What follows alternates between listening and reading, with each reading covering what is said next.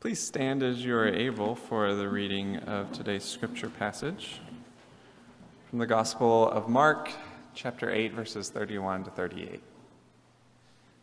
Then Jesus began to teach them that the Son of Man must undergo great suffering and be rejected by the elders, the chief priests, and the scribes, and be killed, and after three days rise again. He said all this quite openly. And then Peter took him aside and began to rebuke him. But turning and looking at his disciples, Jesus rebuked Peter and said, Get behind me, Satan, for you are setting your mind not on divine things, but on human things. He called the crowd with his disciples and said to them, If any want to become my followers, let them deny themselves and take up their crosses and follow me. For those who want to save their life will lose it, and those who lose their life for my sake and for the sake of the gospel will save it. For what will it profit them to gain the whole world and forfeit their life? Indeed, what can they give in return for their life? Those who are ashamed of me and of my words in this adulterous and sinful generation, of them the Son of Man will also be ashamed when he comes in the glory of his Father with the holy angels. This is the word of God for us, the people of God. Thanks be to God. Please be seated. Costly grace. I get made fun of from time to time by my friends when I let it slip that I love to watch a TV show called Antiques Roadshow. They say things like, You don't look so bad for being 90 years old.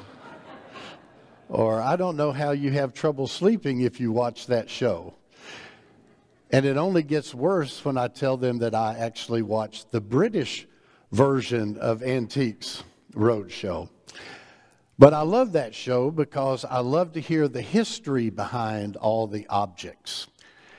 And I love to hear what it is that makes something have its value. It's interesting if you watch that show. The tiniest flaw or imperfection or alteration to an item can change the value exponentially. And no matter how big or small the object, the bottom line on the Antiques Roadshow is always what would it cost you if you had to buy that item at that moment in time? What would it cost? When I finished college and left Arkansas and moved to Fort Worth to start seminary, I had a wreck in my old paid for car and didn't get enough money for it to buy another viable used car. And so I was going to have to make payments on something, which I hadn't done. And so I thought if I've got to make payments, I'll get a, a really, really, really cheap, the cheapest new car I can find instead of make payments on a used car. So I began this quest to find the cheapest new vehicle I could find. And I found it. And I bought it. It didn't have carpet in it, it had a rubber mat. It didn't have a headliner in it, it was just the metal roof. And boy, was it loud when it rained. I had no idea. And had the crank windows, it didn't have electric windows, it just had an AM radio. But since I didn't have much income working four part time jobs, and I didn't have any money, and I had no credit history. I had to finance it for the longest possible term to get the payments as low as possible. And I got the highest possible interest rate, like 16 point something percent. And I was young and inexperienced and didn't know. And it was only at the end of that long term that I figured out what I really had paid for the cheapest vehicle I could find. And when I added it all up, I could have bought a really nice ride. because I didn't know any better, I never totaled up the true cost. The true cost. When I was a teenager, I was a big fan of a singer songwriter, Don McLean. He had a couple of big hits, American Pie and Starry, Starry Night. But one of my favorite songs on one of his albums was called The More You Pay, the More It's Worth. The setting was a livestock auction, and it's drawn to the end of the sale. And the lyrics go like this The auctioneer said, I'm not through yet. Here's a horse the likes of which you've never seen. And the straw hats in the sun with a face beneath each one shone doubtful and the auctioneer got mean. Do you think you can find a horse like this every day? I don't think there's any better on this earth. And the more you pay, the more it's worth. The more you pay, the more it's worth. Well, in our text from Mark, we hear about costly grace. In the beginning of that passage, Jesus is talking to the 12 disciples and explaining what it will cost him to reveal to us the extent of God's grace and love toward us. He says the Son of Man must suffer. And what a cost he will suffer. He will be misunderstood even by his family, even by those 12 chosen ones that he's talking to. They never figure him out. He'll suffer the burden of a love for his people that is so deep that it will break his heart. He'll suffer the weight of the call of God on his life and what is expected and asked of him. Eventually, Jesus will suffer humiliation and physical beating. That suffering, what a cost Jesus pays. Then Jesus tells them that he would suffer the cost of rejection by the chief priests and the elders and the scribes. The leaders of his religion, the religion that had formed and shaped Jesus, the leaders of the religion that Jesus was fulfilling in love. The people who should have understood him the most and embraced him most closely would reject him to the point of plotting against him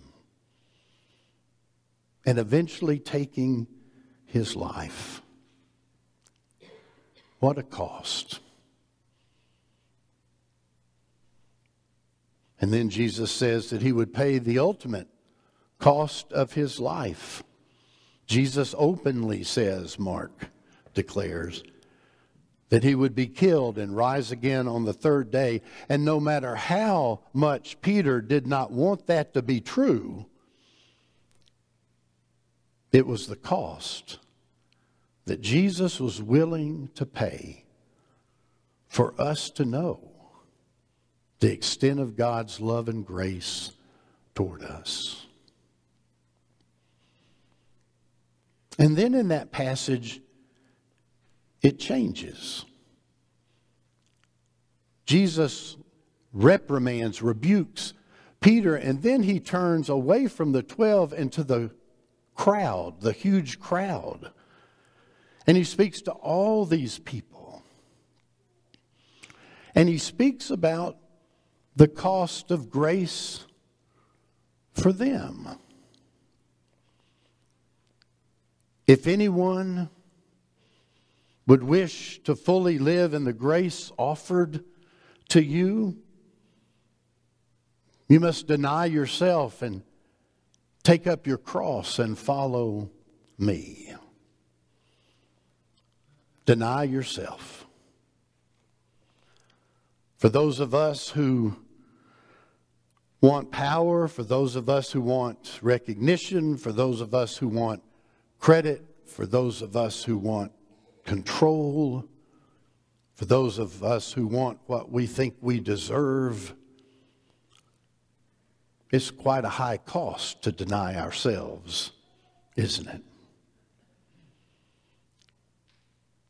In Jesus' day, those who were convicted of a crime and sentenced to death would be marched through the streets with the crossbeam of the cross on their back for everyone to see. Jesus himself will do that at the end of his life.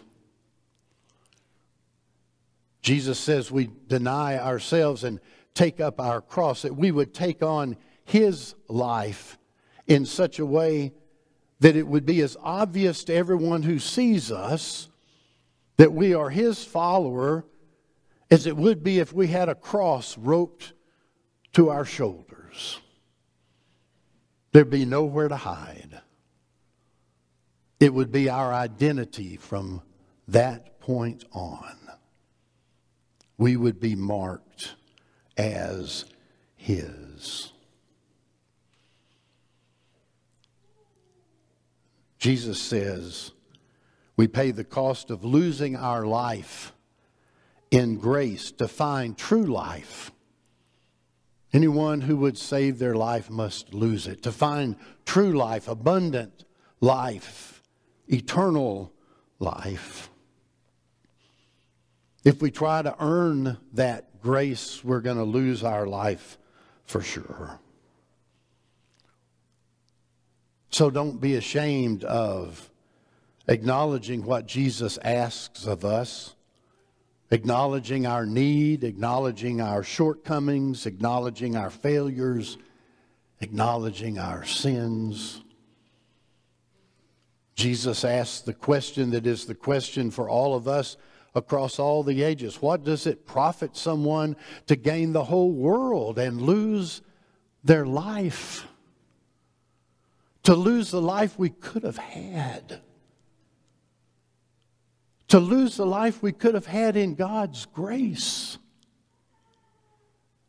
the life we could have had being the person God meant for us to be, experiencing the life God meant for us to know.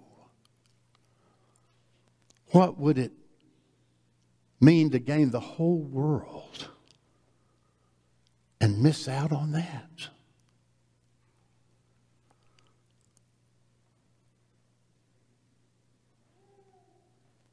Grace was revealed to us at the highest cost.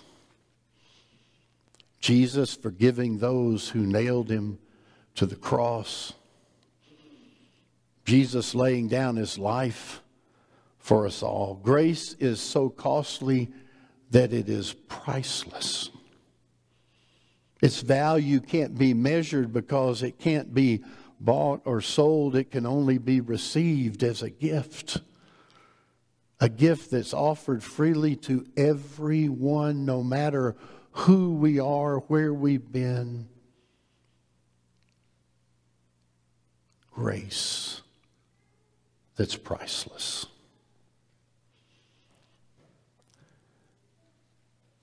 Dietrich Bonhoeffer was a great theologian, a German Lutheran pastor. He was arrested by the Gestapo in Germany for opposing Hitler and opposing the extermination of the Jews.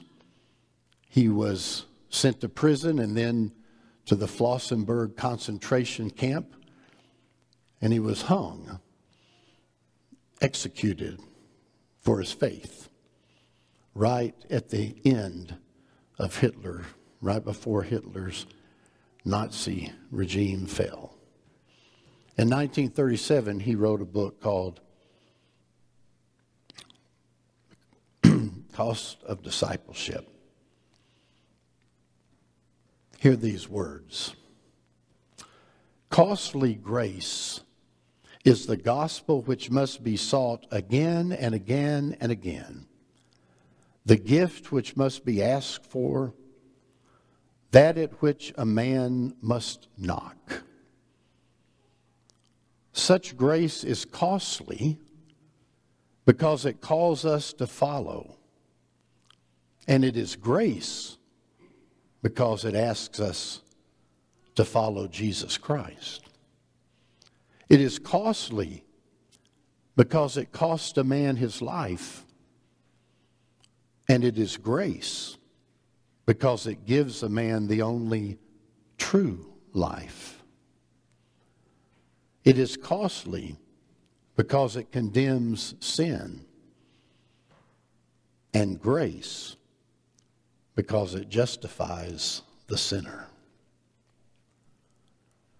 Oh, let us come anew and lose ourselves in the costly grace of God, where there is forgiveness for all and new life for each and every one of us.